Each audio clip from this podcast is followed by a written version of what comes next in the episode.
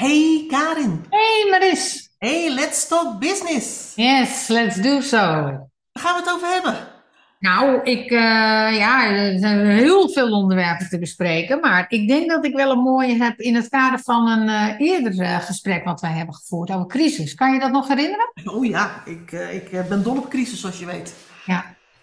En ik merk dat in de context van deze tijd, hè, waarin er gewoon heel veel gebeurt, eh, ja, mensen, mensen zo nu en dan ook gewoon eh, moe zijn van alle problemen die zich aandienen. Hè. We hebben de toeslagenaffaire, asiel, we hebben de energiecrisis, we hebben de oorlog met Rusland.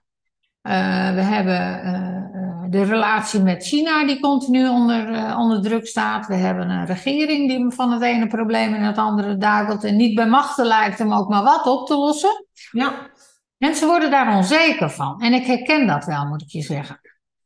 En ik, en ik dacht, wellicht is het, het is een keer goed hè, om dat in een bedrijfskundig perspectief te plaatsen. Van, waar komt nou die onzekerheid vandaan? Om daar misschien wat meer comfort in te schetsen. nou, lijkt mij een helemaal goed idee. Ja, want ehm, eh, onzekerheid heeft vaak te maken of volgt vaak op verandering. Wij mensen houden niet van verandering. De een wat meer dan de ander. Maar in de basis vinden wij het allemaal fijn als we vaste patronen hebben. Eh, nou, dat we weten hoe we moeten anticiperen. Laat ik het zo maar vertellen. Ja, dat heeft te maken overigens met ons oerbrein, hè? Exact, en dat mag jij uitleggen. Nou ja, kijk, eh, wij zijn natuurlijk een, eh, een, een, een bijzonder, bijzonder soort, zal ik maar zeggen. Ja, En eh, een, een, wij leven in een hele technologisch dynamische tijd. Hè? Er gebe- gebeurt veel. Elke dag zijn er wel nieuwe mogelijkheden. Elke dag on- ontdekken we weer nieuwe dingen die we zouden kunnen, eh, nieuwe technologieën die zouden in ons werk zouden kunnen gebruiken, die ons leven vereenvoudigen, ons leven soms ook wat bemoeilijken. ja, Kunnen we het misschien ook nog wel een keertje over hebben. ja, Eh, ehm, eh, maar in principe, zeg maar, is ons brein is in de overleving, komt nog vanuit de oertijd. Ja, En in de oertijd waren wij niet zo dominant in, in, in het milieu dan we nu zijn. En dat betekent dat er heel veel diersoorten waren die ons omringden, die eh, ja, de- ons gewoon zagen als prooi. Ja. Eh, en dat betekent dat wij als mensen onze overlevingskansen konden vergroten als we zekerheid eh, en bescherming hadden. Ja. Nou, als je eenmaal bescherming hebt gevonden, laat je die dus ook niet makkelijk gaan. Dus je hebt een bepaalde werkwijze, je hebt een bepaalde eh, eh, eh, leef- en, en, en werklocatie. Ja, een soort van proven concept hè, in de oertijd. Een concept, precies. Ja. En op het moment dat je die verlaat, omdat je bijvoorbeeld naar een ander gebied moet, omdat je geen, geen, geen voedsel meer kunt vinden in het gebied waar je, waar je woonde, ja, dan ga je feitelijk een onzekere toekomst tegemoet. Ja. En op het moment dat je die bescherming verlaat, ja, heb je, loop je het risico dat je aangevallen wordt en dat je, dat je het niet overleeft. Nee. Dus wij zijn, wij zijn veranderingsavers. Wij zijn risicoavers. Ja. Want el- elke verandering, ja, je weet wat je hebt, je weet niet wat je krijgt. Het is ook een, een heel befaamd eh, spreekwoord natuurlijk, wat we met elkaar vaak gebruiken. Maar het, eh, je weet wat je hebt, betekent ook, ik weet ook hoe ik hier kan leven en mezelf veilig kan houden.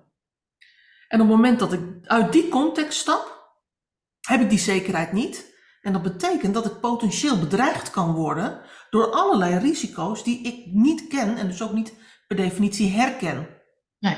Dus vandaar dat wij zo, zo risico- of veranderingsavers zijn. Ja, ik denk dat je dat heel erg mooi, eh, mooi uitlegt. Dankjewel. Er komt ook nog bij dat ehm, we dus die programmering hè, van, die, van die veranderingsaversiteit die we in ons hebben, dat is eigenlijk in ons DNA geworteld. Hè? Dat is erin gaan zitten.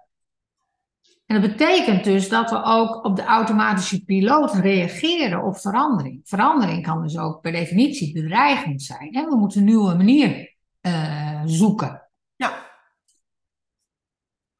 Nou, nou zijn er drie soorten van verandering. De eerste gaat over verbetering. En verbetering is eigenlijk nooit iemand tegen. Want verbetering ziet op eh, datgene wat niet goed gaat in onze huidige manier van werken, leven met elkaar, verkeren met elkaar, communiceren met elkaar en samenwerken met elkaar, daar zien wij zaken in die beter kunnen. En die willen we verbeteren. Dus eigenlijk is iedereen altijd blij als er verbetering aangekondigd wordt, ook in een organisatie. Mag ik dat eens proberen te duiden in, in hetzelfde vergelijking met, uh, met ons oerbrein? Ja. De, onze oervoorgangers leefden in grotten. Niet hier, maar zeg maar daar waar oermensen woonden, zal maar zeggen. Uh, uh, verbetering, zoals wat jij beschrijft, kun je eigenlijk opvatten met we blijven binnen de grot. Dus binnen onze bekende context, waar we veilig zijn, waar we ons kunnen beschermen. En we gaan binnen de grot het zo organiseren dat het voor iedereen beter wordt. Ja. Is niet bedreigend. Nee. Want we lopen geen risico's. Nee. Ik denk dat dat een mooi voorbeeld is. En ook, uh, dan kun je ook vast over een mooi voorbeeld nadenken. Mijn tweede vorm van verandering. Ja. Want de tweede vorm van verandering gaat namelijk over transitie. En nou wordt het al wat ingewikkelder voor ons mensen. Want uh, transitie betekent dat we van een gekend model, de grot, naar iets anders gaan.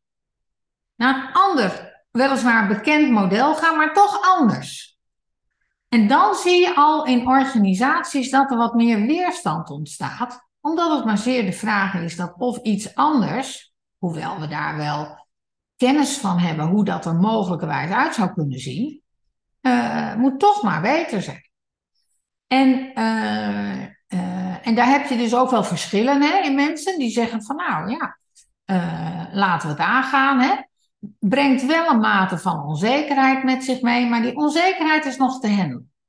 Misschien kun jij nog even een, een mooi voorbeeld geven in het kader van de Flintstones die je erbij haalt. Ja, ja laat ik de Flintstones erbij halen. wil die Flintstones niet in grotten wonen, maar laten we de, de Flintstones even in een grot plaatsen. Toen, uh, toen, uh, toen uh, Fred en Wilma nog met z'n tweeën waren, hadden ze een mooi grotje, zal maar zeggen. En dat was allemaal heel fijn. En daar hadden ze misschien al wel wat verbeteringen in aange aangebracht. De kookplaatsen, de slaapplaatsen omgewisseld, weet ik veel. Hè? Ik bedoel, dat, dat stuk. Maar dat was allemaal heel veilig. Het was binnen het eigen grotje. Maar stel eventjes dat, dat Fred en Wilma, daar komen, hoe heet de buurman ook weer? Barney en... Barney en uh, weet ik niet. Nou, geen idee. Maar, maar, maar de vrouw die daarbij horen, die kwamen er ook bij in de grot. Er kwamen misschien nog wat meer, er kwamen nog wat kindjes bij. En op een gegeven moment is het gewoon, die grot is gewoon te klein. Ja. Dus wat, wat deden we in die oertijd? We stuurden verkenners op pad om in de, in de omgeving te kijken of er andere locaties waren waar we konden met onze stam daar naartoe konden. En stel even dat die verkenners terugkwamen met de boodschap: we hebben een mooie grot gevonden. Waar we met z'n allen inpassen, waar we ruimte hebben, waar we nieuwe dingen kunnen doen en waar we zelfs nog even door kunnen groeien. Nou, dan kun je zeggen van, uh, hoe, dan, dan hebben we dus we hebben een situatie die we nu kennen, hè, waar we in zitten, de kleine grot, waar we met de armen en benen uithangen. En we hebben een potentiële nieuwe grot die groter is, waar iedereen ruimte krijgt.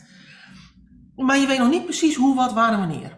Nou, kun je een ploegje, een grotere ploeg met verkenners daarheen sturen die niet alleen de opdracht krijgt om die grot in kaart te brengen en te kijken, alvast na te denken over een verdeling van de ruimte. Maar je kunt die verkenners ook nog de opdracht geven om te bedenken, hoe komen we nou van deze grot met elkaar naar die andere grot? Hoe gaat ze weg eruit zien? Ja. Want daar ontstaat dus ook, de mensen die achterblijven, die niet tot zo'n verkennersgroep horen, die moeten het vanuit de verhalen, zeg maar, afleiden hoe die nieuwe grot eruit ziet. Dat betekent dat ik moet interpreteren wat de ander heeft, heeft opgepakt als wat is nou belangrijk en noemenswaardig van die nieuwe grot. Exact. Dat is altijd een selectie. Ja. En dat moet ik dan interpreteren. Daar zit altijd een stuk van onzekerheid in. Dus ik, ik, ik begin wel een beeld te krijgen van die nieuwe grot. Maar ik weet niet, ik, ik weet niet zeker of het zo is zoals ik het me nu voorstel. Nee. En dan heb je nog de weg er naartoe. Want ja, ik ben in deze grot ben ik veilig en kan ik me beschermen. En dat kan ik waarschijnlijk in die volgende grot ook. Maar ik weet niet wat voor ellende en, en waaraan roofdieren tegenkomen op de weg van deze grot naar de volgende grot. Exact. Dus ondanks het feit dat ik de situatie nu ken en ik weet dat daar wat moet veranderen. En ik heb me een beeld gevormd van waar we naartoe gaan, de volgende grot. Dus van een gekende situatie gaan we veranderen naar een te kennen situatie. Hè? Ja. Kenmerk van transitie. Heb ik nog steeds het pad er naartoe. Ik moet uit mijn comfortzone komen, uit mijn veilige omgeving. En ons oerbrein vindt dat gewoon eng. Ja. Alleen, ik wel het lonkend perspectief van de grot met alles wat daarbij komt, de voordelen, meer ruimte, meer groeimogelijkheden van de, van de situatie waar we naartoe gaan. Ja, dus je ziet in dit voorbeeld, hè, ontstaat er al meer onzekerheid. Ja, maar het is, het is belangrijk, hè, dat, dat, dat denk dat dat bij alle vormen van transitie heel belangrijk is, dat degene die het proces aanstuurt, het zo duidelijk mogelijk probeert te maken wat die situatie is, die te kennen situatie, waar we met elkaar naartoe manoeuvreren. Ja, en, dat, en daarin zou je meer of minder onzekerheid kunnen overbrengen. Ja. dus naarmate je een grotere effort doet om dat nauwkeurig over te brengen, de situatie zo goed mogelijk in te kleuren, kan je aan onzekerheidsreductie doen.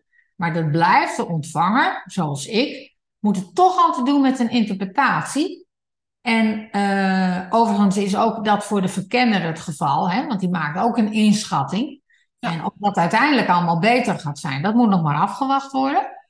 Uh, maar ja, het doel is wel hè, uh, om tot verbetering te komen, uiteindelijk. En om ook continuïteit op een wat langere termijn te krijgen. Ja, precies. Nou, nu kom ik aan de derde situatie. En dat is de situatie waar de, de meeste weerstand ontstaat. En dat is de situatie van transformatie. En ik vind dat we doorgaans heel gemakkelijk die termen van transitie en transformatie door elkaar gebruiken. Uh, maar er ook niet de juiste lading aan geven. Want die situatie van transformatie, die gaat van naar een gekend model, ons veilige grotje waar we ook nog verbeteringen hebben doorgevoerd, hè, naar een model waarvan we helemaal nog niet weten hoe het eruit ziet. Ja. En, en in welke omgeving dat model ligt en hoe het pad dus zal zijn. Um, wat we moeten bewandelen om uiteindelijk daar te komen. En jij mag zo weer even een mooie vergelijking maken, maar ik denk dat dat ook een situatie is waar we nu maatschappelijk met elkaar in verkeren. Het is duidelijk, er is heel veel aan de hand hè? in die We hebben klimaat, we hebben energiecrisis, we hebben het smelten van de, van de, van de kappen, uh, de Noord- en de Zuidkap bedoel ik. Ja. Uh, we hebben uh, oorlog, we hebben uh, politieke instabiliteit, hè, globale politieke toch wel instabiliteit. We hebben het, het vormen van, van blokken, wat nu wantrouwen wordt globaal, wordt, uh, wordt groter ten opzichte van elkaar. het leidt tot meer protectionisme. we zijn met elkaar op weg naar een model, een samenleving, wat we nog niet kennen, wat we aan het verkennen zijn. We weten uiteindelijk ook niet wat het wordt. Hè? Denk maar eens aan de elektrische auto. Het is maar zeer de vraag of dat het, het model eigenlijk wordt voor mobiliteit voor de toekomst. Uh, en dat brengt heel erg veel onzekerheid met zich mee. Ja.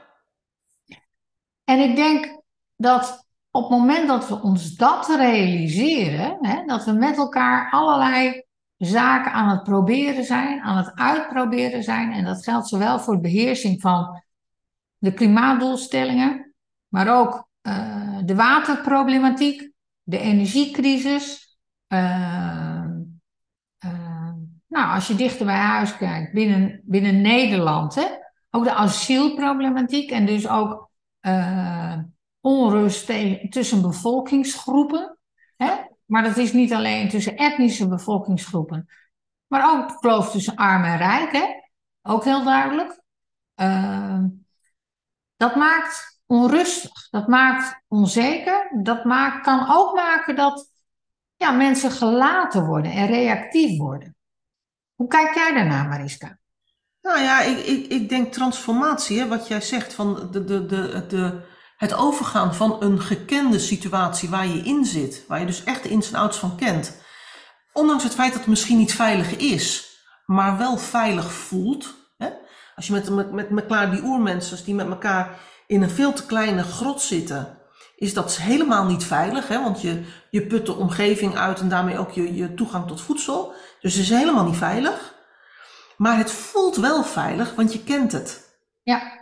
En die situatie moet je verlaten. En bij transformatie ga je naar een nieuwe, te kennen situatie. Joh, verkennen, vertel mij nog eens even, hoe ziet mijn plekje in die nieuwe grotten er straks uit? Ja. Uh, um, maar bij transitie ga je van, uh, van, sorry, dat was transitie. Bij transformatie ga je van een te kennen situatie, waar je nu in zit, waar je je veilig voelt, ga je naar een situatie die je niet kunt kennen. Want je weet niet waar het naartoe gaat. Nee. Met andere woorden, onze grot wordt te klein. Laten we onze spullen oppakken. We gaan op reis en we zien wel of we een nieuwe grot kunnen vinden. Ja, eigenlijk ook het verschil tussen reizen en trekken. He, dus ja. transitie ga je eigenlijk op reis waarvan je weet wat de bestemming wordt. Ja. Maar bij transformatie ga je op reis en ga je kijken waar je uitkomt. En, en eigenlijk is de boodschap, we gaan dus op reis en we weten nog niet eens waar we vanavond zijn. Nee. Laat staan waar de reis naartoe gaat. Nee. En, en dat betekent dat we um, um, geen zekerheid kunnen ontlenen aan waar gaan we naartoe, hoe gaat het eruit zien, wat, wat, hoe gaan we daar dan in leven, in werken. Uh, en eigenlijk de enige zekerheid die we hebben is het reizen. Ja. Maar van een niet-reissituatie je veiligheid gaan vinden in het reizen. Wij zijn toevallig heel goed in reizen. Hè? Dus laat ons maar lekker op reis zijn. We zien wel waar we uitkomen. Oh, leuk, bergen. Oh, leuk, bos. Hè? Want we zijn, wij zijn goed in reizen, dus wij reizen. Ja. Dat, dat, dat is een, een enorme verandering. Ja. Dat is dus ook iets waar we ons niet, veilig, niet van nature veilig bij voelen. Nee. En hoe zou je daar nu uh, als mens wat meer comfort in kunnen vinden in die situatie? Nou, ik, ik, ik denk aan de ene kant, um, uh, als, als ik dan toch even weer terugkijk naar de oermens. Ja. Waarom gingen oermensen op reis zonder bestemming? Dat is bij, bij natuurrampen. Ja. Bosbranden, over, overstromingen, uh, uh, uitputting van, van de jachtgronden. Dus, dat, Ja. dus dat zijn dingen die maakten dat een stam op reis ging zonder een bestemming te hebben. Ja. Dus ik denk dat we, dat we uh, uh, veiligheid voelen om op, in, in, in transformatie te gaan. Als we weten dat de situatie waar, waar, waaruit we vertrekken, dat die onhoudbaar is. En dat dus een sense of urgency voelen om op reis te gaan. Ja. Want het gevaar is groter als je blijft dan als je op reis gaat. Ja. Gaat ons oerbrein toch die afweging maken en zeggen, nou dan liever op reis. Want ik weet zeker dat het niet goed met ons gaat als we hier blijven. Ja. En het andere is dat je de, de reis die je met elkaar maakt, uh, dat je die wel zo vormgeeft dat je er een bepaalde mate van zekerheid aan kunt ontlenen. Ja. Dus we gaan met elkaar met onze stam op reis, maar we hebben een aantal mensen die uh, uh, heel goed kunnen vechten. En die plaatsen we aan de buitenkant van de groep om als eerste, eerste barrière voor aanvallende roofdieren te, te, te dienen. Ja. En we sturen verkenners op pad om het pad voor ons te, te ontdekken, zodat we in ieder geval rustmomenten kunnen creëren op, op relatief veilige uh, plekken. Ja. Dus, En zou je daar, zou je daar nou ook in, in analogie hè, met de huidige samenleving vergelijking kunnen maken met hoe het dan in onze wereld daaruit ziet? Als we het nou hebben over die verkenners en over die vechters hè, die om ons staan, ja. wie zijn het dan in de huidige samenleving? Nou, nee, dat, dat weet ik niet. Ik weet niet of je, of je de analogie zo, zo nauw moet trekken. Hè? Dat je zegt van, joh, die, we hebben verkenners en die doen dit in deze situatie. En we hebben vechters en die, dat is, dit is hun rol. Mm -hmm. Maar wel, als je nou kijkt van, wat is nou de reis die wij met elkaar moeten maken? Uh, kijk even bijvoorbeeld de reis die wij maken als het gaat over digitalisering. Ja.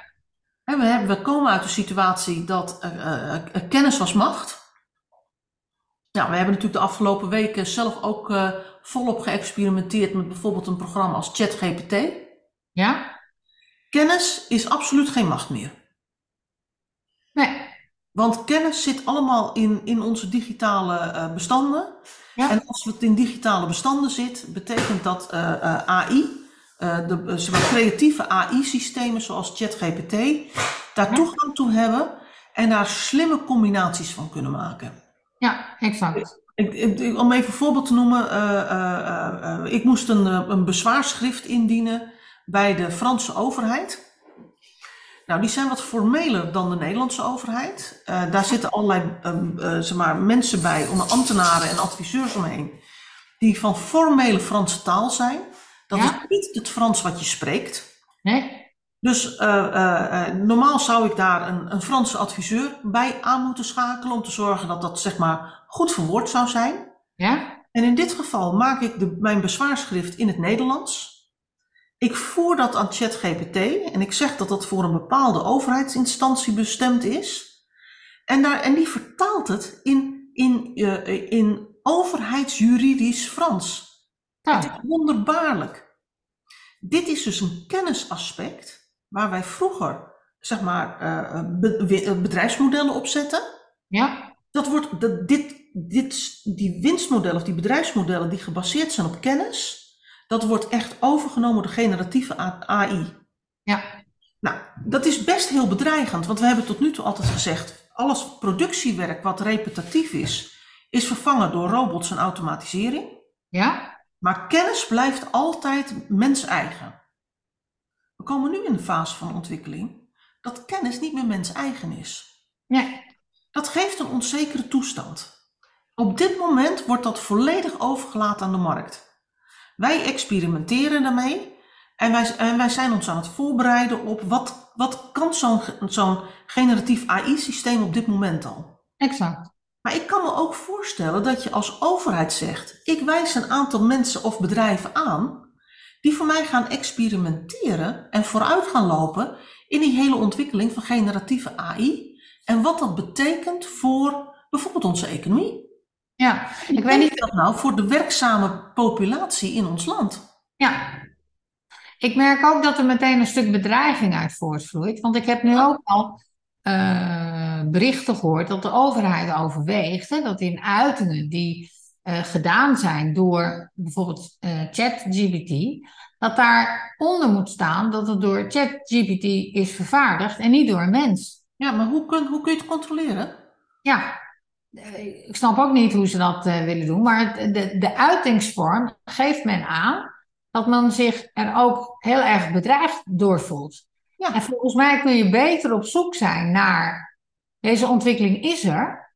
Hoe kunnen we die nu op een goede manier incorporeren in onze eh, eh, samenleving? Eh, zodanig dat we er baat bij hebben. In plaats van dat we allerlei regelgeving gaan optuigen, die het allemaal weer nodeloos complex maakt, die gehandhaafd moet worden, die, en wat, en wat volgens mij ook gewoon een tussenfase is. En dat heeft alles te maken met eh, die, die transformatieperiode, volgens mij, waar we op dit moment in zitten. Nou, de vraag is of we op dit moment nog in een transformatie zitten of dat we al in een, of dat, dat we in een transitie, want het wordt benaderd als zijn een transitie. Ja, we volgens mij echt wel, in, zeker op dit soort punten, echt in een transformatie zitten. Ja, dat is ook mijn stelling. Ja. Eh, en dat, dat maakt dus ook dat er zijn te veel signalen om ons heen die eh, ons zo onzeker maken dat we met elkaar nog echt niet weten hoe de wereld van over twintig jaar eruit ziet. Als Maar hetzelfde, maar hetzelfde geldt, hè? want dan, dan ga ik hem even breder trekken. Hè? Ja. nou, dan weten we dat generatieve AI, dat dat echt een, eh, een, een ding gaat worden. Hè? Ja. En dat wij, we weten ook dat op dit moment het reken- en taalonderwijs in Nederland onder de maat is. Ik zeg niet dat het onderwijs onder de maat is, maar wel de resultaten die het oplevert. Ja. We krijgen een generatie die niet meer kan rekenen en schrijven. Ja. Nou is de vraag, is dat erg? Het is gewetensvraag, hè? Ja, dus ik, ik denk dat als wij, als wij zeggen van ja, dat is erg, dat we die vraag met uitdenken beoordelen. Ja, maar, niet, maar niet vanuit de, uit de gedachte van ja, hoe gaat die wereld van morgen eruit zien en wat is daar nu weer nodig? Precies, want als ik nou kijk naar uh, de opkomst van generatieve AI, hè, op dit moment als ik naar ChatGPT ga, moet ik nog een prompt schrijven, moet dus een, een goede vraag formuleren om ChatGPT aan het werk te zetten. Ja. Maar je kunt er natuurlijk op wachten dat dat straks allemaal spraakgestuurd wordt. Ja.